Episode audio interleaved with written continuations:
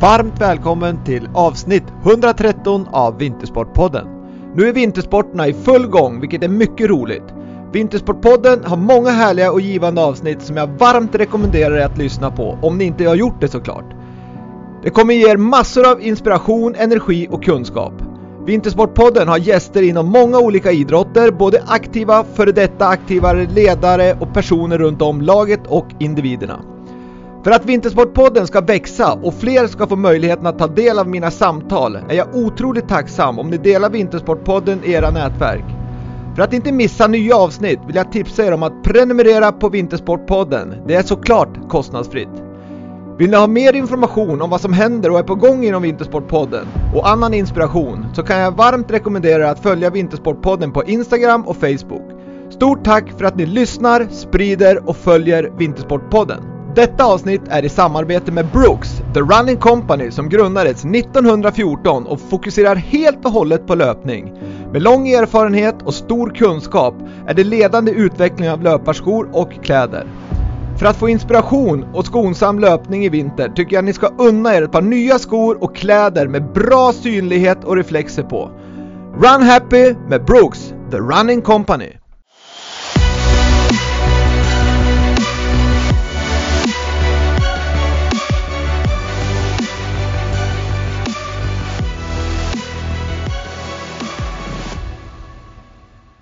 Dagens gäst i Vintersportpodden, killen som chockade hela Sverige och hela skidvärlden i slutet av januari 2007.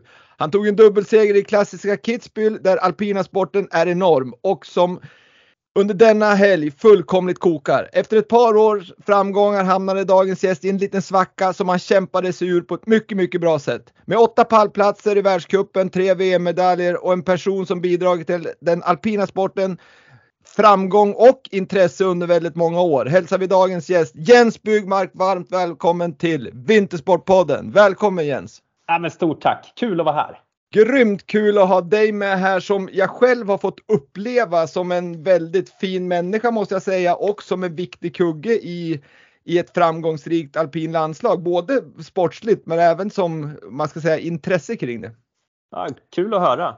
Uh, ja, Nej, nej men jag du är ju en... Du är, okay, du, vad sa du? Jag håller med.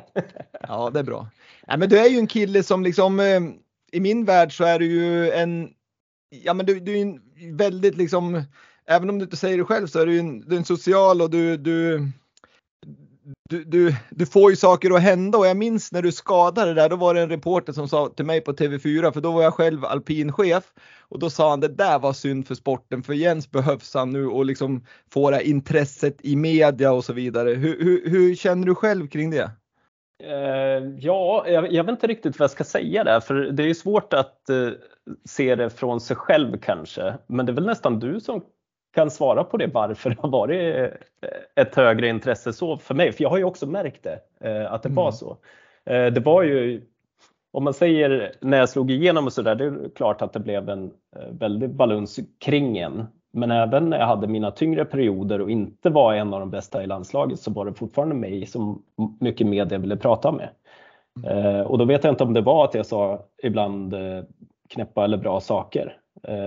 Men jag vet faktiskt inte ja, men jag tror att, alltså, ja, men du är en öppen person och jag tror att, att eh, det, som, det som skapar ett intresse, och det vet man ju själv om man kollar på vad som helst egentligen, det är att med dig så kom nog det lilla oväntade. Att det inte bara var mediatränat svar jämt liksom, som, som man egentligen kunde svara på själv, utan det kom det här lilla oväntade, vilket var väldigt uppskattat hos, såklart hos journalisterna. Även ja. om du gjorde det, det var ju inte något tok som det kom med, men det var ändå lite oväntat. Ja, det är mycket möjligt att det är så. Ja, så är det. Men du, hur är läget idag Jens? Jo, men det är bra. Eh, jag är ju trött i huvudet just nu för jag är i sluttampen på att bygga ett hus här och det har, det har gått lite hur som helst. Men eh, nu är vi nära, men det är väldigt mycket påfrestning eh, just nu. Bara liksom knyta ihop säcken. Mm. Och, och du har ju byggt huset under en, en, period där det har varit lite speciellt också med materialbrister och högtryck bland snickare som, som gör att det förmodligen har varit svårt att få tag i folk också. Hur har du upplevt det? Ja, det, det har varit bedrövligt. Eh, och att jag gör det här själv. Liksom. Jag projektleder hela bygget själv. Eh, mm. det, är väl första misstaget. Liksom. eh, och så sen, alltså vi, vi har liksom, mina polare och jag och min fru kan garva lite åt det här. Eh, att, att det blir lite svårt för mig ibland. Men att man bygger, just som du säger, när det har blivit en ganska grov eh, prisjustering på materialet.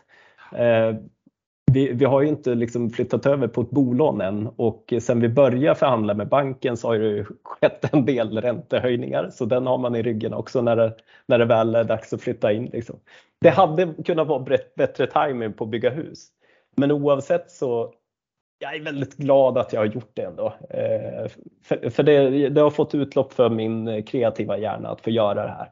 Mm om man ska se det positiva i det så kanske det var som så här ändå att när du köpte tomten så vet jag att det var i ett läge där det var ganska bra läge att köpa tomt så att du kanske får, det kanske har jämnat ut sig lite.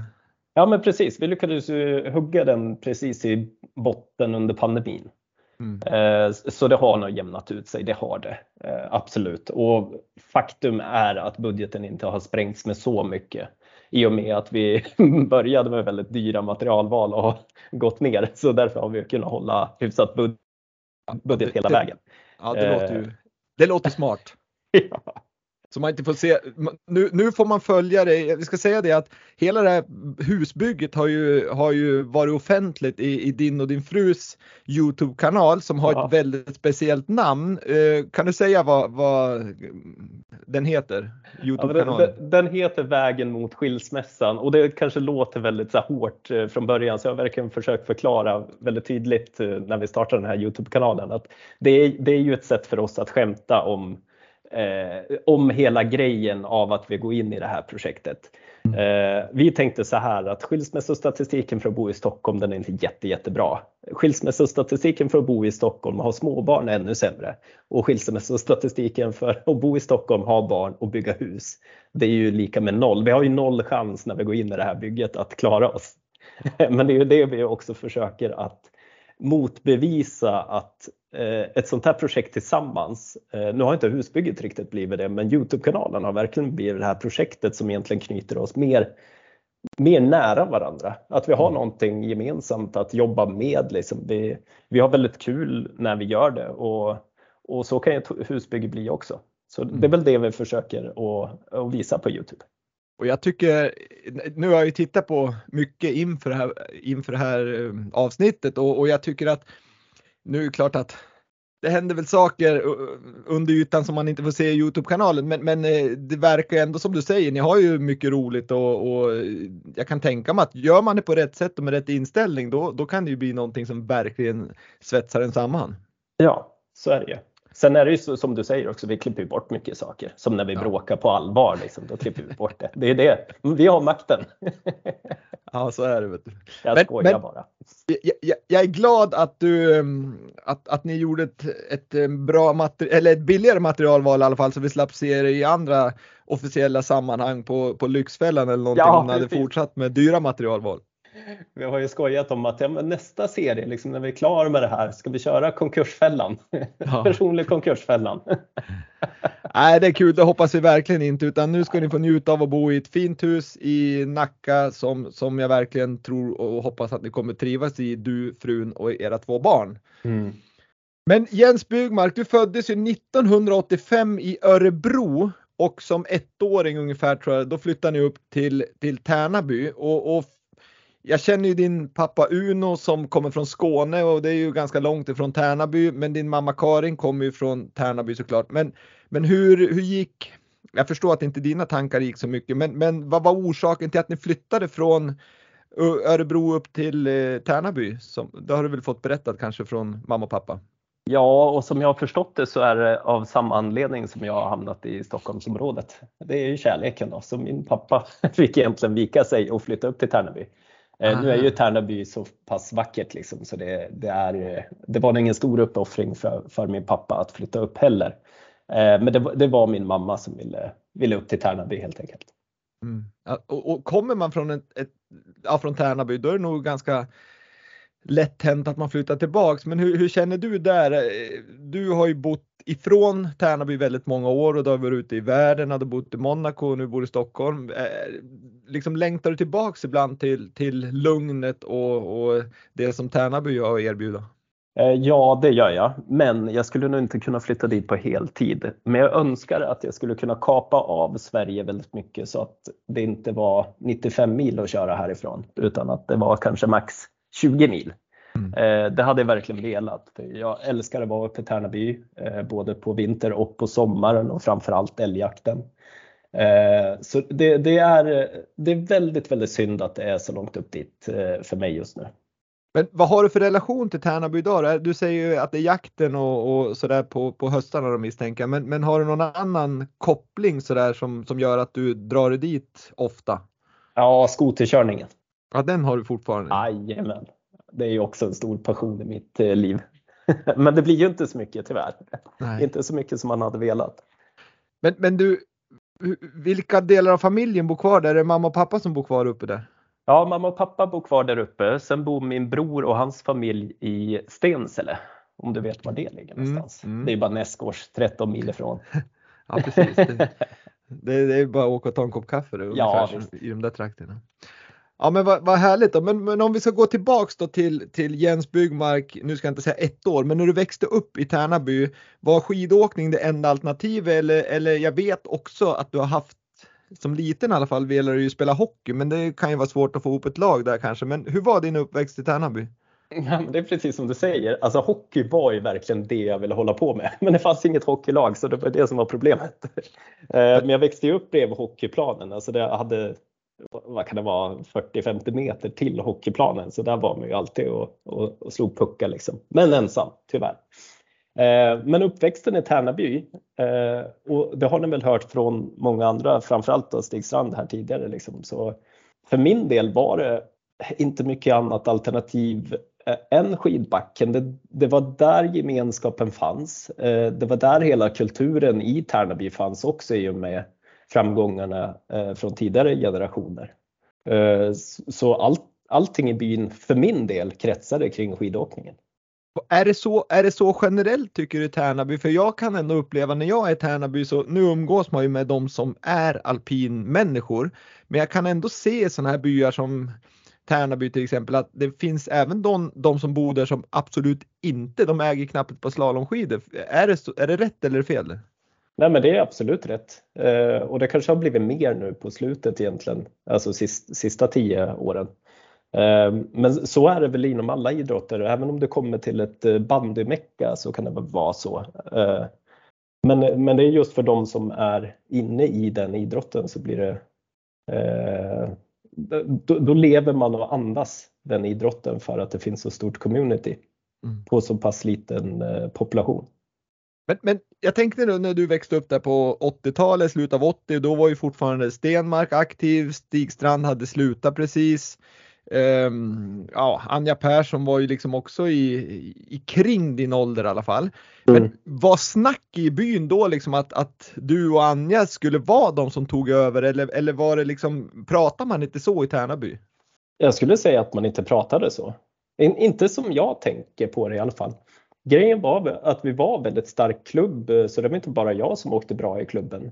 Eh, under de sista ungdomsåren alltså, blev jag lite mer överlägsen och sådär. Men från början var vi bara så stark klubb hela, hela gänget egentligen. Eh, och Anja hade man lite sämre koll på, även, även om det är väldigt mycket mindre hon är 82 va? Är hon det? Mm. Ja, det är hon. 81 kanske. 81 kanske. Eh, så då har vi tre, fyra år däremellan oss då som så, ja, jag vet inte, man hängde inte riktigt med på henne. Men om jag går tillbaks då till Ingmar så var det ju väldigt mycket snack om honom och min största grej typ när man inte åkte skidor var ju att gå till museet där på eh, Fjällvindens hus. Mm. som är då Ingmar Stenmark museet och se vad han hade åstadkommit. Liksom. Och då drömde man sig bort till att göra någonting liknande som han hade gjort. Det, det, det måste nästan vara lite overkligt att, att det var ju som där du bodde och uppväxt så såg du väl i princip hans hus va? Ja men typ. När man gick upp till backen så såg man ju, eh, gick man ju förbi honom. Mm. Så det, det, är väldigt nära fågelvägen i alla fall. Ha, har du någon, någon gång under karriären, sen tänker jag liksom när du slog igenom där med dunder och brak som jag, som jag sa 2007, eh, Eh, har du och Ingmar pratat någon gång om just eh, att han har gett dig liksom råd i, i karriären hur du ska hantera vissa saker och media och ja, men allt vad det nu kan innebära? Nej, det har han nog aldrig gjort. Men faktum är att vi inte har träffats så himla mycket. Det har alltid varit i eh, om man säger publika sammanhang, sponsorevent och liknande. Eh, vi hade en lunch här för ett år sedan eller liknande, men då var det mest snack om bilar och, och sånt där. Men eh, nej, det skulle jag inte säga. Och jag skulle inte säga att det har varit det med Anja heller. Liksom.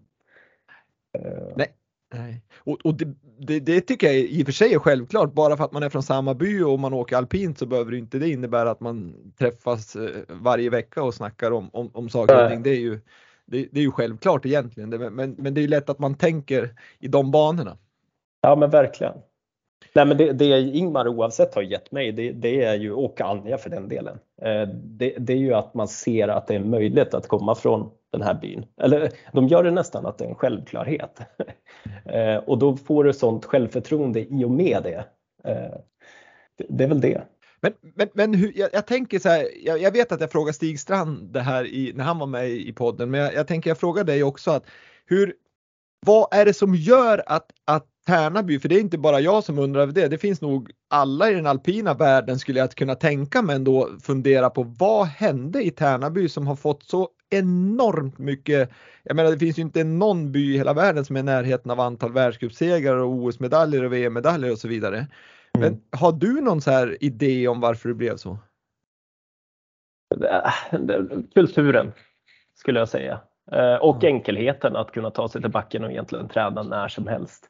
Eh, och så var det väldigt bra klubbverksamhet. Det har varit otroliga eldsjälar som har jobbat där eh, hela tiden. Eh, mina föräldrar är några av dem och Anjas föräldrar är några av dem och Ingmars föräldrar lika där. Liksom. Det är väl det som har gjort det. Men jag tror inte det är något, något speciellt. Det är väl också lite så här, det är ju sjukt.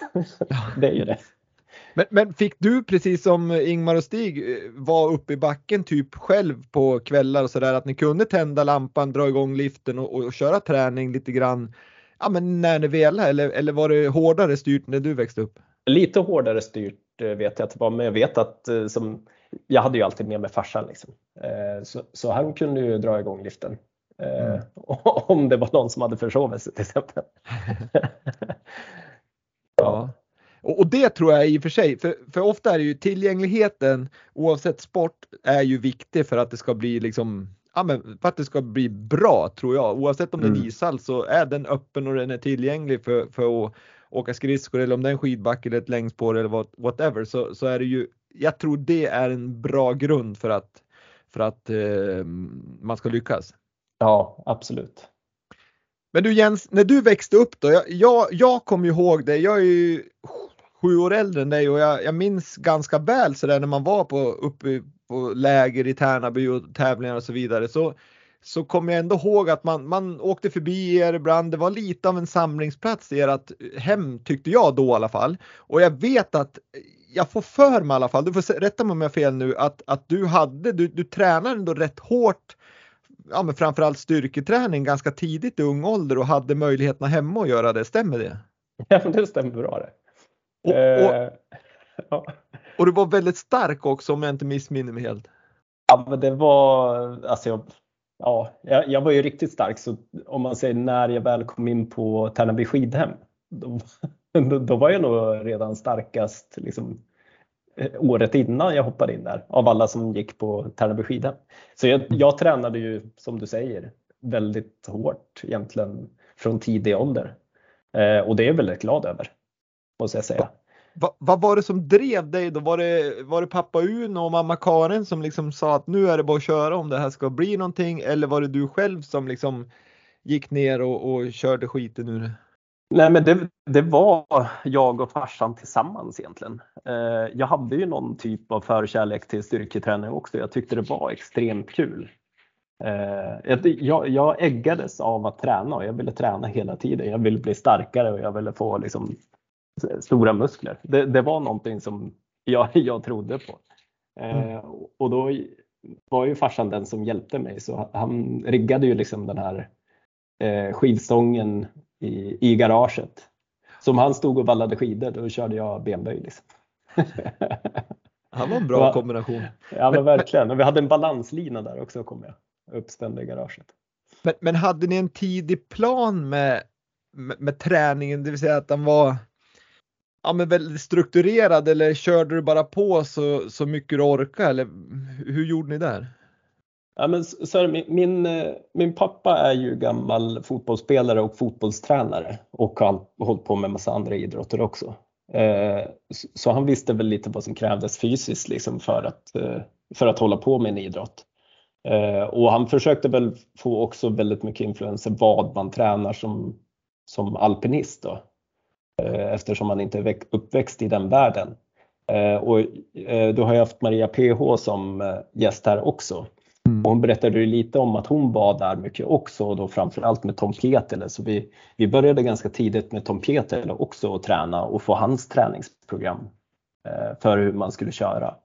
Och det var ju också viktigt i den åldern att inte liksom dra på sig slatter i knäna, eh, att hålla på och överträna sig i tidig ålder. Så vi, jag tyckte vi hade en väldigt bra plan egentligen för jag, jag skadade mig aldrig under den unga åren. Jag hade aldrig ont någonstans direkt. Nej, det, det, det, så var det ju. Det var ju först senare där som, som du drog knä 2014 mm. som eh, korsbandet rök. Men, men det är intressant att säga, du, du hade ju pappa Uno som var från Skåne och hade fotbollsbakgrund och kanske andra idrotter. Men sen kom ju Tom Peterle som hade hockeybakgrund men sjukgymnast också som han var ju lite av en Ja, men ganska tidigt så tror jag han var duktig på fysträningen. Alltså det var nog en bra kombination att, att de var där uppe mycket och att ni att ni kunde liksom eh, hjälpa varandra framåt? Ja, men det tror jag absolut. Eh, och framförallt då typ att jag och Maria tränade tillsammans eh, mm. och då, då, kunde vi tillsammans hjälpas åt med vad vi kunde åt olika håll. Liksom. Mm. Helt grymt. Ja, intressant och, och, och, det var ju också kul, liksom, även om inte Maria är från Tärnaby så har hon ju varit där väldigt, väldigt mycket i sin uppväxt mer eller mindre varje helg och hon lyckas ju också ganska bra och, nådde väldigt långt i, i den alpina sporten. Så det var ju också ett, ja men en, en, en sak som man kan fundera över just att hon var så mycket Tärnaby. Mm, absolut. Verkligen. Du, hör du att ungarna har kommit hem där? Nej, jag hör inte så det det går bra. bra. Jag hör hur det vrålas genom hörlurarna. Ja, nej, det går bra.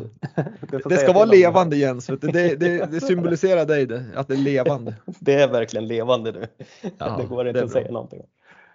Men du, om vi går vidare då, från ung så kom du med i ett juniorlandslag och, och vi körde på där och, och sen går, om vi går då rakt in på 2006-2007, den säsongen, så, så var ju det en väldigt, väldigt speciell säsong eh, i, i, min värld i alla fall. För du började bra redan i Levi och sen i slutet av januari som jag sa då drog du till med dubbelseger i Kitzbühel, vilket i sig är ganska unikt för normalt sett är det bara en tävling Eh, i Kitzbühel för det är en slalom och en och så sen är det störtlopp. Men just det här året var det två och då drog du hem båda så det kommer troligtvis inte bli så att någon annan lyckas klippa en dubbel i Kitzbühel.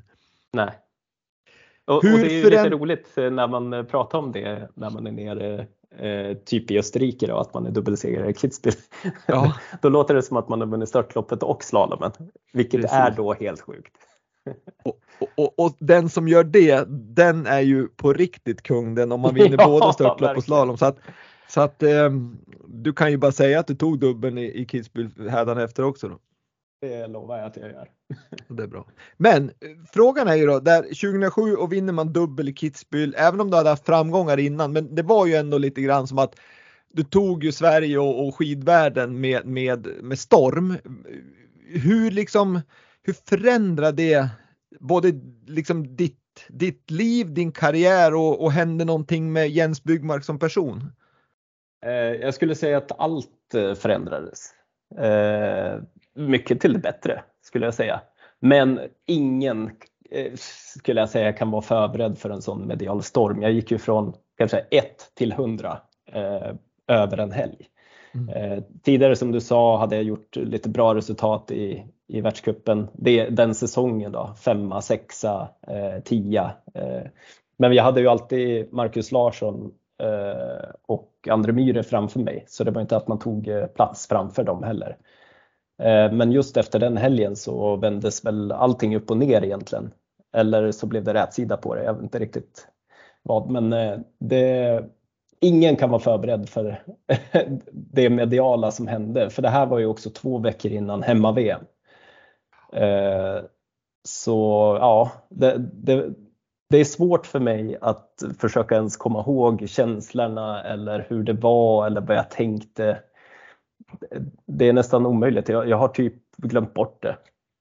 För, för det är en sak, hade du tagit dubbelvinst, nu är inte det två tävlingar där, men hade du vunnit i Levis, låt oss säga, så hade mm. det ju troligtvis inte blivit samma sak eftersom alpina sporten nere i Europa, Österrike är ju gigantisk.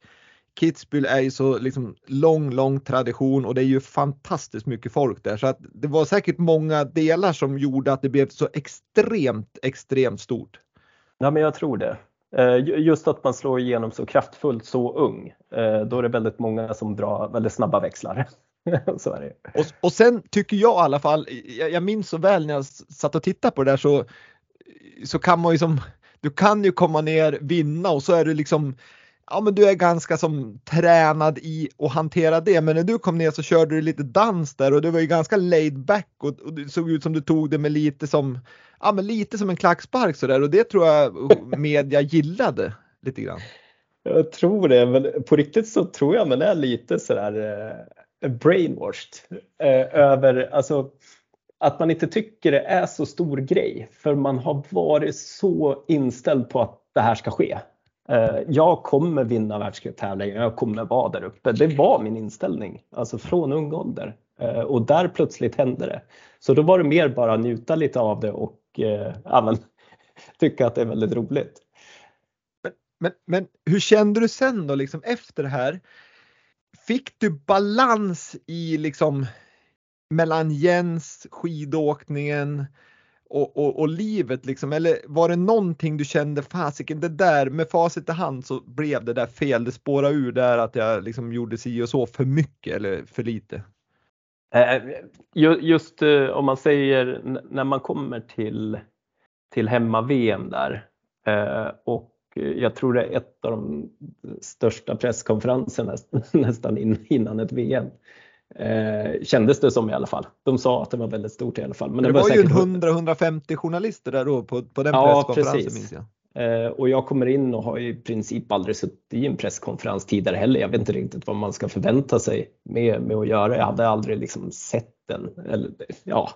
Jag gick in där och så tycker jag att jag får ganska mycket dumma frågor. Liksom. Eh, jag vill ju bara vara där och, och köra ett bra race eh, i princip. Och så får man rätt mycket dumma frågor om liksom, allt möjligt. Och jag sa ju lite roliga saker under den intervjun och det var ju saker som fick följa efter mig flera år liksom. Eh, och till sist blir man ganska mätt på det. Men jag skulle inte säga att det var någonting jag ångrade mig jättemycket eller att det, det förstörde någonting eller att jag ändrade som person. Liksom.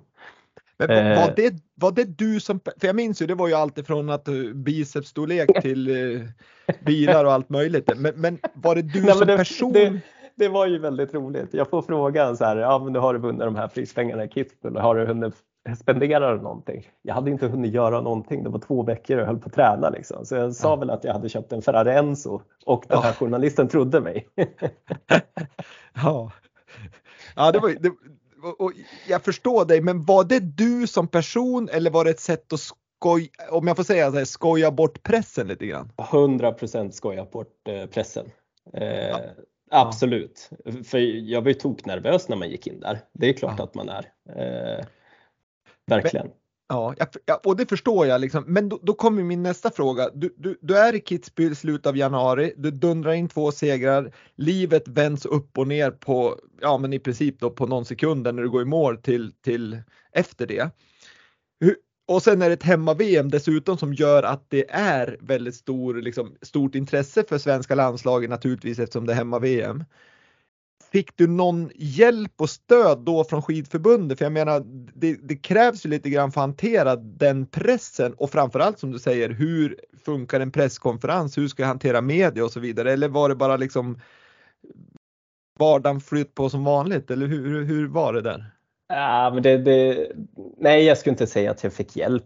Eh, inte den hjälpen jag behövde, men alla som jobbade med mig försökte så gott som möjligt men de hade inte heller varit i den situationen. Så, eh, jag fick som ingen mediaträning eller liknande. Eh, och det, det, hade man väl kanske tyckt var bra här i efterhand. det, det, det, hade varit bra för dig troligtvis men, men jag tror ju nog att många som jobbade kring runt om er och kanske marknad och, och media och sådär ändå tyckte att det var jävligt bra för det blev ju drag kring, kring dig och, och skidförbundet och så vidare så att jag tror att det var ju bra för sporten att, att det kom någon annan än, än bara mediatränade människor. Ja, så är det ju. Och, och faktum är, nu kanske det låter mer, men jag tror inte jag stördes jättemycket av det här heller. Eh, om man säger den dippen vi kommer komma till i min karriär, mm. den har nog inte så mycket med liksom, med, med den pressen eh, som, som det här byggde upp. Då. Men, men när, man, när man går och blir så här populär, tänkte jag säga, framgångsrik och, och liksom, om jag får säga då väldigt känd person så på, påverkas ju också omgivningen. Det är ju helt plötsligt så får man ju rätt så mycket kompisar, man, man får ganska många som ja, men vill fika med en och äta middag med en och de vill göra ditten och datten. Hur, hur kände du att, att omgivningen förändrades med din, med din framfart? Jo, men så är det ju också. Eh, och, och, det var väl egentligen ingenting som jag riktigt tyckte var så himla kul. För jag är nog en, en typ av sån introvert person som ändå är lite extrovert. Eh, men hatar att vara extrovert. Ja. Eh, så, så just det där liksom med att vevas in i olika sammanhang och eh, får då liksom väldigt mycket ryggdunkare som hänger, hänger med en och vill ha med en på olika saker. Det var ju någonting som var kul framförallt från början men som senare kanske blev en rätt jobbig grej när man såg att folk inte ville hänga med en eh, riktigt längre eller slutade höra av sig eller liknande. Och det, ja, det förstår jag till, till 100 procent för det är ju dessutom det, när, när, du hade den här framgången och så sen som vi ska komma in på precis som du sa så fick du ju en liten dipp där under ett par säsonger där du inte var rankad etta i världen utan du var ju snarare rankad 156 i världen. um, och, och, vi ska komma in på det men, men jag, jag, tycker det är lite intressant Jens, där du säger att du, du hade någon form av sociofobi eller du, du, du gillar inte att riktigt så bli inslängd på en scen oförberedd inför massa folk utan du är lite introvert. Det är ju lite intressant för jag, jag kan ju se det som väldigt extrovert och, och nästan är den som söker en stor scen där det händer saker. Man kan tro det. Men det är det jag säger att jag har en extrovert sida som, eh, som jag hatar. Ja. Oftast typ, eh, ganska nyligen var jag med i ett eh, tv-program med André Myhre, Doobidoo, där man ska sjunga. Liksom. Och när jag väl sitter där och liksom sjunger och har mig bara, hur hamnar jag här? Jag hatar mig själv för att jag tackar ja. Ja. Men sen efteråt kan jag tycka det är lite roligt och så är det borta liksom. Och jag kan säga att det här programmet som heter Doobidoo med som är ett litet musikprogram då med, med kända personer. Det, ni gjorde det ju extremt bra både du och, och, och Andrea för jag, jag, jag, tänkte när jag satt på och tittade på det här då, då tänkte jag, jag led nästan med, med er då för att att ställa sig och sjunga i, i tv sådär när man inte har det som profession det är ju ganska starkt gjort det. det, det är idiotiskt att vara med egentligen. Doobidoo för mig är ju riktiga artister som är med liksom och, ja. och gör det riktigt bra. Det är ju inte ja, jag. Det är inte jag som ska vara där.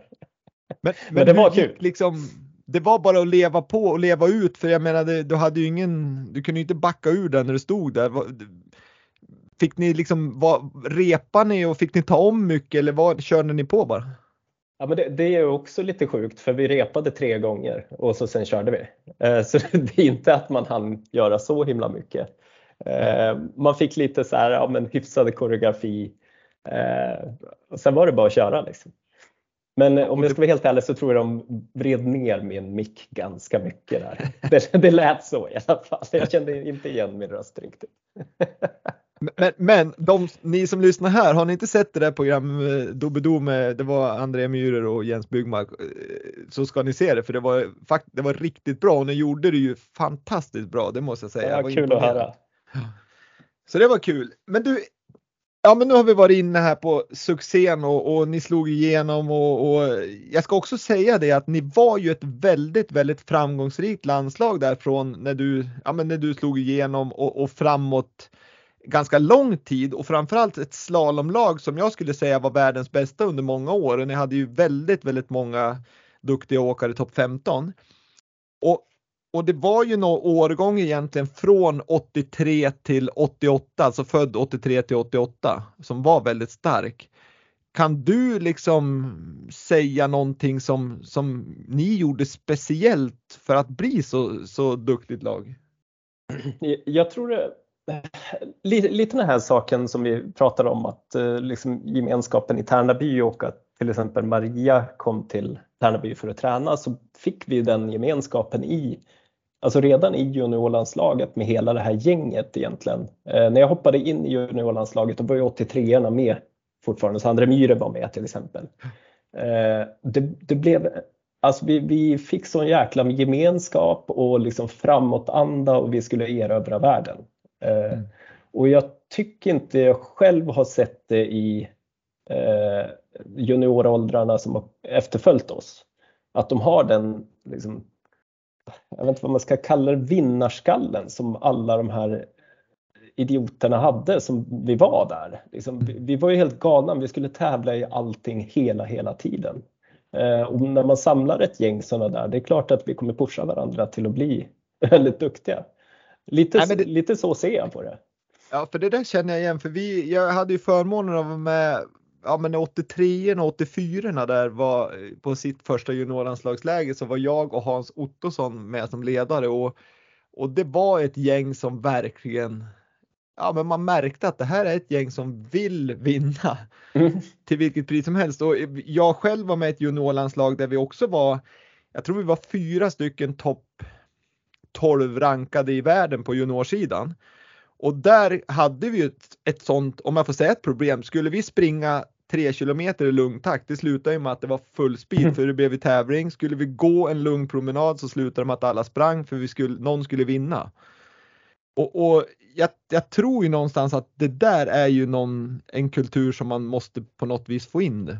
Ja men verkligen och som du sa det med Hans Ottosson hade ju vi som, eh, som juniorlandslagstränare. Han var ju expert också på att ta fram det där hos en grupp. Eh, jag skulle inte säga att han kanske var världens bästa tekniktränare, men han var en fantastisk ledare.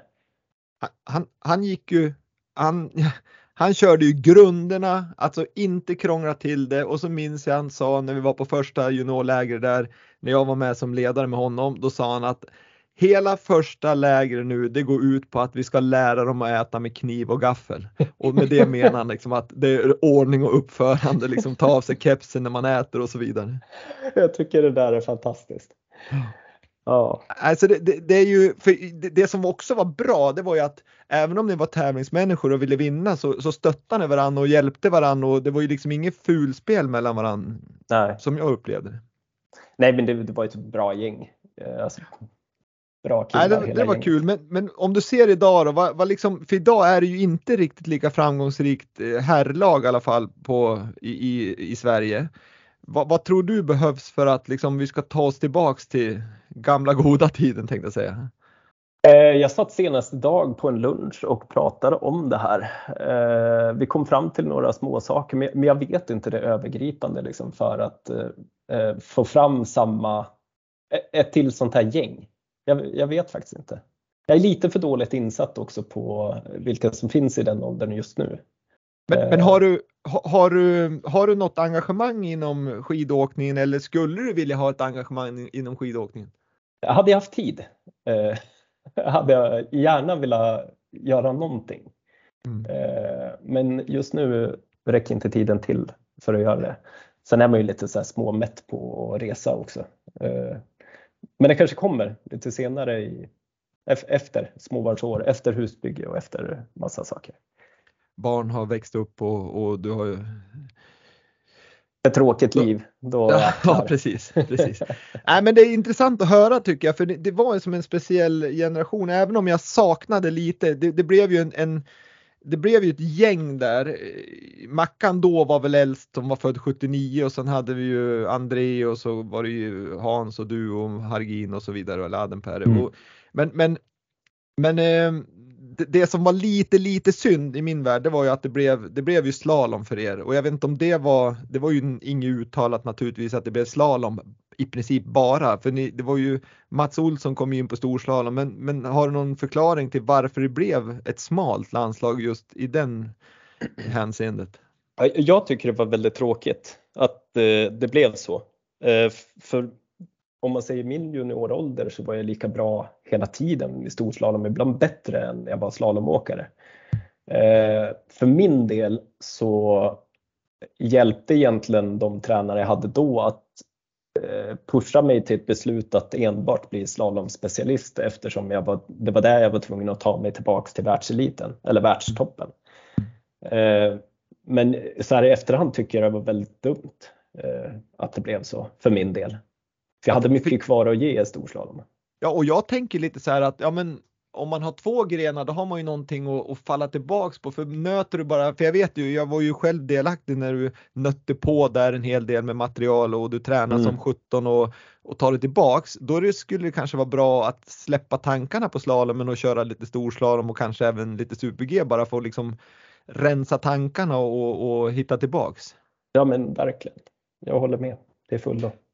Men det, det, var ju som sagt var 2007, 2008 gick det ju rätt bra. Sen, sen hamnade du ju i en par säsonger där det gick mindre bra. Du, du som jag sa, du, du var ju från 2000 säsongen 2007 så kom du trea i totala kuppen i slalom och, och sen gick det lite sämre och sen blev det ju en dipp på en par år där det gick inte bra. Där du som jag sa, jag tror du var rankad 156 i världen. Hur, hur var det då liksom i din skalle Jens? Att, var det tankar som kom på att nu skiter jag i det här eller, eller kom det någon sån här tävlingsdjävulen tankar som jag ska tillbaks till vilket pris som helst? Ja men eh, det fanns inte en enda tanke på att ge upp. Så var det ju. Man man ville bara lösa problemet och hitta en enkel lösning till att lösa problemet. Eh, men lite till det vad som hände då, det var ju att 06-07 efter den säsongen så kom det en stor eh, regeländring egentligen. Eh, där man eh, sänkte eh, plattorna på skidorna, alltså sänkte höjden mot vad det stod från snön och gjorde skidorna ganska mycket bredare. I och med att de gjorde det här också så gick egentligen avståndet mellan varje slalomkäpp från 13-15 meter ner till 8 meter säsongen efter. Eh, så det blev i princip en helt annan idrott. Och enligt mig så kom vi svenskar fram med en ganska ny teknik, en lite revolutionerande teknik på hur man skulle åka snabbt i slalom. Mm. Eh, och jag var väl en av de sista som vägrade släppa att man skulle kunna applicera den här nya tekniken även när det var 8-9 meters mellanrum mellan käpparna. Eh, och det gjorde egentligen då att jag, jag tappade allting. Jag tappade både liksom mitt sponsorskap med Atomic, skidmärket som jag åkte på då. Eh, de kickade egentligen ut mig på ett vackert sätt eh, och jag fick leta nytt märke och som, som liksom, svensk som har åkt ur topp 30 i, i världen så blir man inte så het. Hade samma sak kanske hänt en österrikare så hade de fortfarande kunnat välja lite och ändå säga att ah, men för två säsonger var jag rankad etta i världen. Mm. Eh, men det fanns liksom inte så jag, jag fick egentligen gå till ett mindre oprövat märke eh, och där gjorde jag också bort mig kontraktsmässigt. Brutalt. För jag, jag trodde att jag hade i kontraktet att jag fick åka vilka pjäxor som helst. Mm. Eh, och när jag väl drog igång säsongen då kom någon snubbe och bara nej det är de här pjäxorna du ska åka med. nej det ska jag inte. Då var det ju ja, ett, ett märke som ingen annan åkte på i världscupen. Egentligen helt oprövat. Liksom. Och, och jag, min, jag minns vilket, du höll ju på otroligt mycket och testade material och det var, ja jag vet inte, ibland så jag vet inte hur många pjäxor du hade med dig upp i backen på träningarna, ja, men det, var, det, det, blev ju, till slut satte det sig förmodligen i huvudet också. 100 procent. Det blev ju parodi av hela liksom. Eh, och allting grundade sig i att jag åkte på ett par pjäxor som inte hade plasten som kunde göra att man kunde åka sådär snabbt. Eh, och där börjar det liksom. Du börjar trixa och så har du egentligen fintat bort dig. Och så får du börja om liksom och så börjar du trixa lite till. Liksom. Så det, jag hamnade ju i en trixarvärld liksom med, med materialet. Och det önskar jag ingen. Nej, inte ens min värsta fiende. Nej, och vi, vi, ska förklara för de som inte är alpinister som lyssnar på den här podden, det är ju att skidmaterialet gick, att de blev bredare som du sa, man, man sänkte plattorna och man fick också ha, om man får säga, lägre pjäxor. Och mm. allt det här, det borde ju tyda på att avstånden skulle vara längre för att det gör att skidorna blir mindre, att de, blir, de svänger inte lika bra helt enkelt om man ska göra det enkelt. Men då gick man istället åt andra hållet att, att det blev en trend. Det var ju ingen regeländring att man skulle gå från 15 meter till 8-9 meter i, i, mellan käpparna utan det blev en Nej, det, det, det, var att någon tränare fick för sig att nu ska vi sätta tight och sen blev det en trend. Vilket, ja. vilket då förstår jag, dels har skidorna och så hade ni en teknik då som, som gjorde att, att det här blev ju dubbelfel allting. Men, men, jag men har i... en teori om att det var att de skulle stoppa oss yngre åkare för vi var ju ett gäng som kom där, Ted Ligeti och alla som egentligen kom med lite den här nya tekniken. Eh, det var ju ett sätt att, att stoppa den nya tekniken. Det, det var ju, alla sa ju att man måste åka den gamla tekniken igen när, eh, när det blev kortare avstånd mellan käpparna. Och, och det ni gjorde extremt bra du får rätta mig om jag har fel nu Jens, men det var ju att ni gick ju otroligt, liksom ni var tuff och gick på skär egentligen hela svängen. I, och, mm. och, och, gammalt tillbaka så, så ja, sladdar man ut bakändarna och, och, och, och så nöp man i, vilket, vilket ni då hade liksom, ni hade verkligen utnyttjat de här karmeskidorna till 100% Ja, men precis. Det var egentligen bara kasta sig, välta liksom hela sin kropp eh, innanför käppen på skären. Liksom. Ja. Det var coolt. Det var coolt på den tiden. Ja, men du i den här, i den här liksom jobbiga perioden och med, med en herrans massa skidtester, en hjärna som förmodligen kokar åt alla håll och kanter på grund av att du var frustrerad. Och framförallt då ha massa eh, journalister som liksom kommer. Jag, jag, fick inte åka världscup där en säsong så jag körde ju eh, Europacup för att ranka upp mig igen. Och då kom ja. ju liksom de journalister som hade varit med och 2007 i Kitzbühel kommer och liksom, hur är det mm. här mm. i V-touren? typ så liksom. Ja, och, och, ja, men liksom alla de här faktorerna, men kände du att du hade vrålbra stöd liksom från tränare som, och folk som har klappade på ryggen när det gick bra där eller försvann de lite grann de när, när det gick tungt? Eh, successivt så skulle jag väl ändå säga att eh, tränarna eh, stöttade väldigt mycket från början, liksom samma hopp och tro på mig. Men de tappade ju också hopp och tro på mig för det är ju ändå några år vi pratar som jag var nere i, i träsket så. Eh, men sen alla runt omkring, om man säger ryggdunkarna, de försvann ju ganska snabbt. Liksom. är det någonting du har lärt dig i livet nu, liksom att, att verkligen välja vilka du umgås med som, som du vet är dina kompisar? Absolut, det, det är väl någonting man har blivit väldigt bra på. Eh, från min karriär egentligen. Och se, se, var ganska snabb med att se vad det är för typ av människa man umgås med. Så, så någonting bra kom det ut av den då, då kanske? Ja, men, men jag tycker det. Men det som var, tycker jag imponerande, var ju att du, du hade toppen, och sen kom du ner i den här rejäla svackan, men sen du, du kom ju tillbaks på ett, på ett bra sätt måste man ju säga. Mm. Och, och liksom, du var ju upp igen på podiumet i, i världskuppen och, och sådär. Men sen 2014 där innan OS, då fick du väl den här knäskadan? Ja, precis. Eh, på hösten där. Ja. En, en riktig sån här skitgrej. Jag vaknade upp på morgonen och hade svinont i magen. Eh, och så tänker man, att jag måste träna ändå. Så jag åker upp kanske en halvtimme senare än alla andra alla andra har liksom värmt upp och eh, gjort sin besiktning så jag kör en snabb sån italiensk besiktning. Det innebär ju att man åker lite snabbare igenom. Oknäppta pjäxor, eh, hugger fast och vrider knät. Liksom.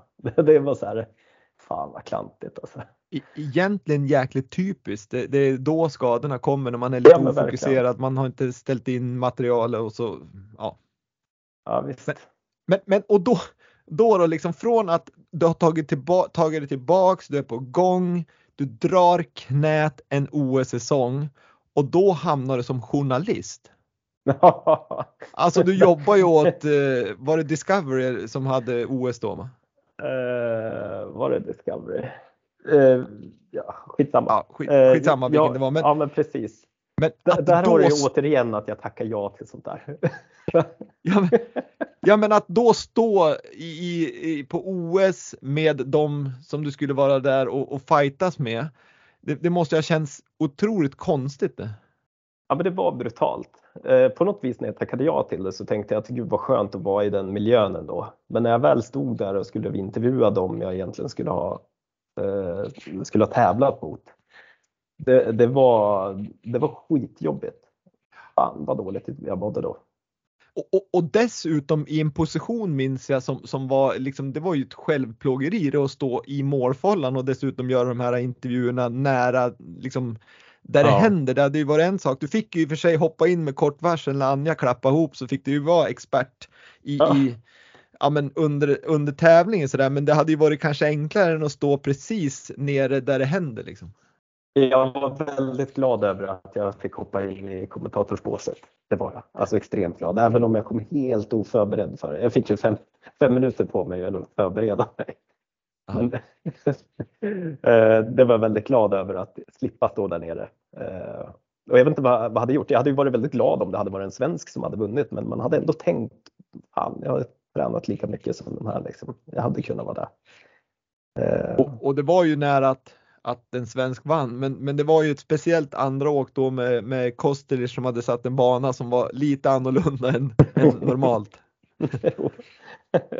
ja, det, han var ju väldigt speciell när han la sina banor. Eh, vi brukade ja. alltid skämta när vi åkte runt på besiktningen när han hade stakat banan. Eh, vi höll för ögonen och gjorde liksom borrtecknet, liksom, att man borrade och höll för ögonen.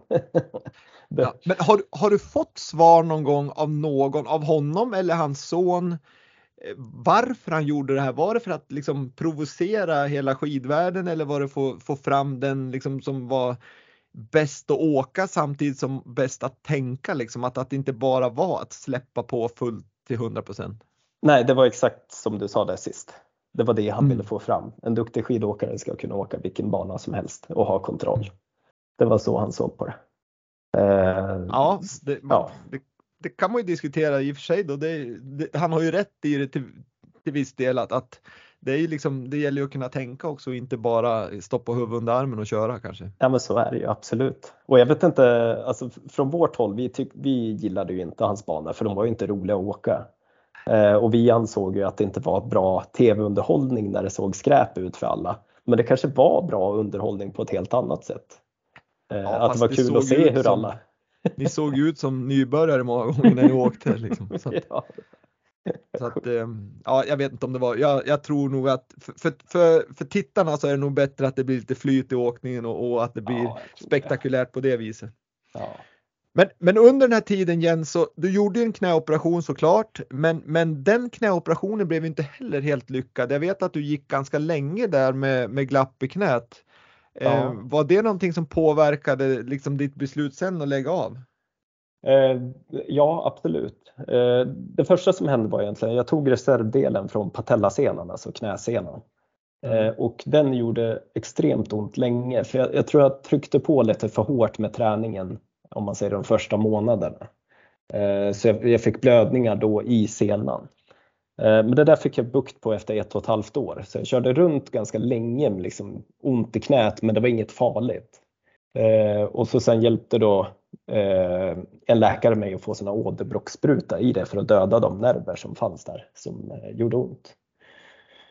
Eh, och så sen egentligen så var ju mitt knä helt okej okay, men jag kände ibland att jag hade ganska lång glidyta fortfarande i knät.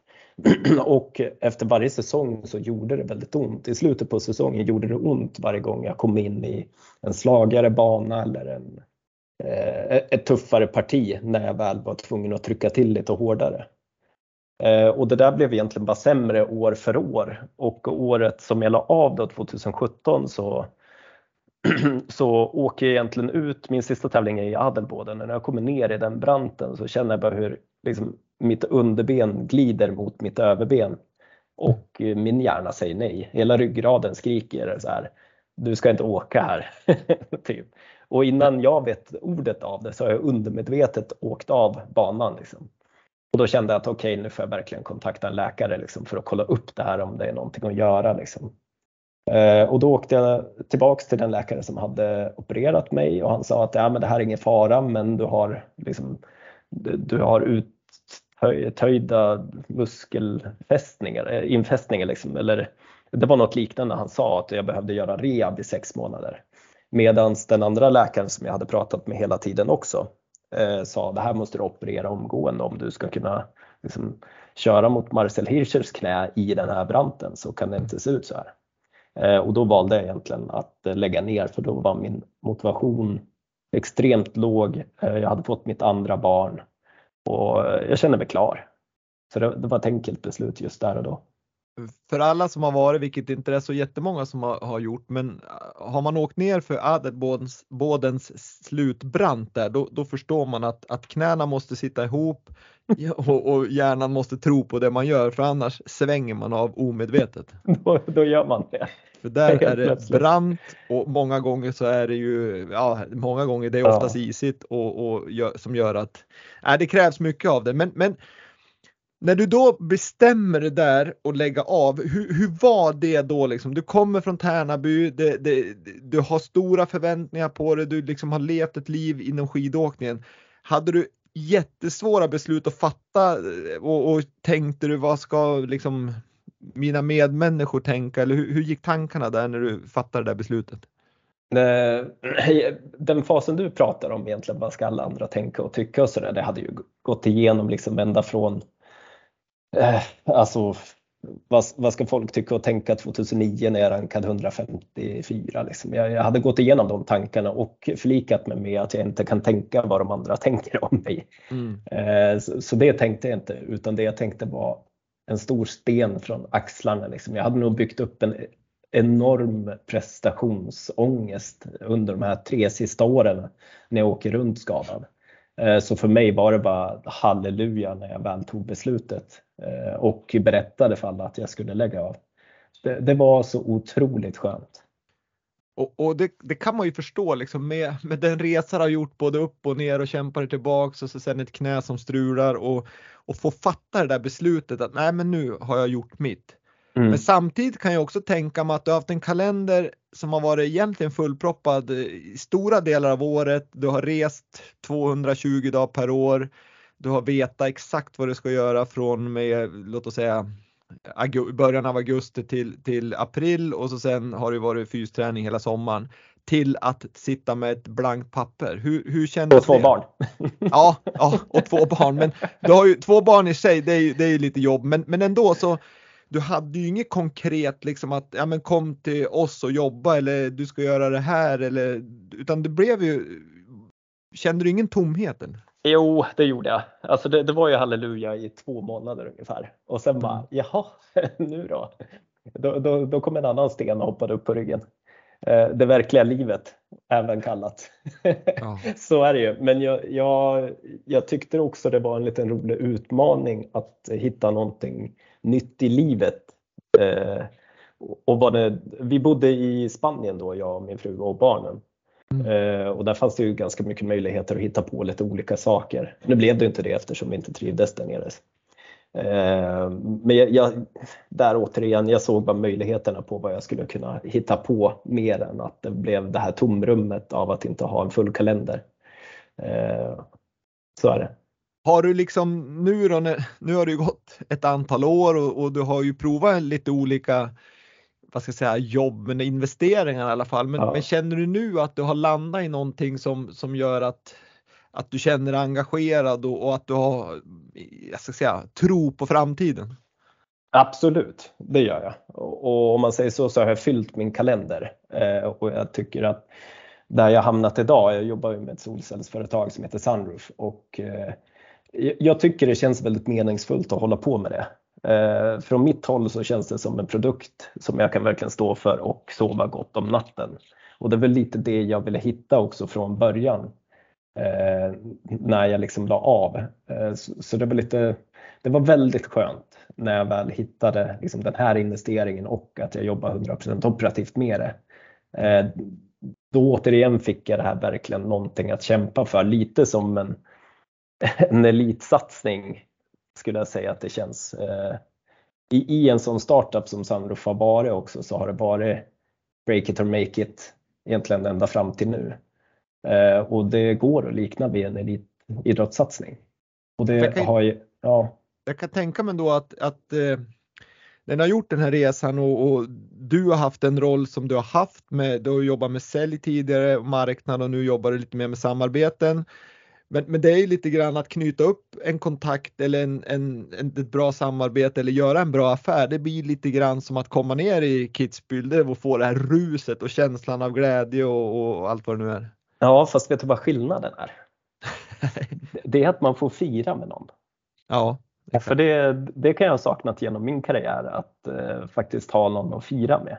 Eh, visst, du kan ta en öl i baren direkt efteråt med din serviceman eller liknande, men det har inte varit något direkt firande med lagkamrater på, på samma sätt som det hade varit om man var hockeyspelare, fotbollsspelare eller liknande. Och jag tror i grunden är att jag är en lagspelare. Eh, så det, det är väl någonting som kanske är ännu bättre till och med.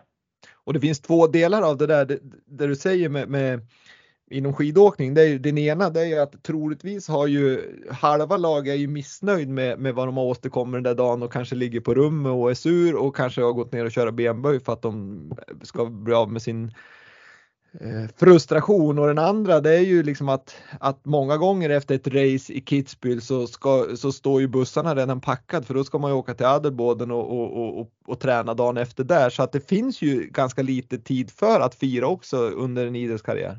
Men så är det ju. Men det behöver men, ju bara vara något litet egentligen. Ja, men, men nu då Sunroof som du jobbar åt nu som, som har vad ska jag säga, integrerade solceller i ett tak, vilket är väldigt fint. Um, är det ett företag nu som, som där ni har lite anställda och som, som är, har kommit förbi stadiet eh, startup? Eh, ja, men det är det. Eh, när jag hoppade på vet jag inte riktigt hur många vi var, men jag var en av de första som blev anställda, även om jag investerade så blev jag anställd. Och nu är vi ungefär, jag tror 140-150 anställda. Och det är ju strax över två år som jag, sen jag hoppade på det här, så det är, det är ju verkligen en eh, alltså snabbväxande bolag utöver det vanliga egentligen. Så, så, så om lyssnarna vill, vill se Sunroof-produkten, vart går de in då på, på webben? Då går de in på sunroof.se och där eh, kan ni se produkterna och eventuellt att se, eller eventuellt, ni ser ju vart ni ska kontakta om ni vill, ni vill investera i den här produkten. Ja men precis. Och så får de väl, eh, de kommer säkert i kontakt med någon säljare, då får de hälsa från mig. Så blir de väl omhändertagna. Ja det, det hoppas vi verkligen. ja, ja. Det borde de bli men, ändå. Men... Ja, men, men i övrigt då, du har ju ett liv nu där du jobbar till 100% Du bygger ett hus och har en Youtube-kanal. Du har två barn, du har en fru. Det känns inte som att det finns supermycket tid över till ja, men om jag får säga leka med bilar och, och köra gumball och så vidare, utan det känns som att du har nog ändå. Ja, så är det. Eh, just det här bilintresset har jag lagt väldigt mycket på is. Eh, men jag har ändå dragit på mig det här nya intresset med motorcyklar. Jag tycker det är så kul och jag önskar att jag hade mer tid att köra lite offroad.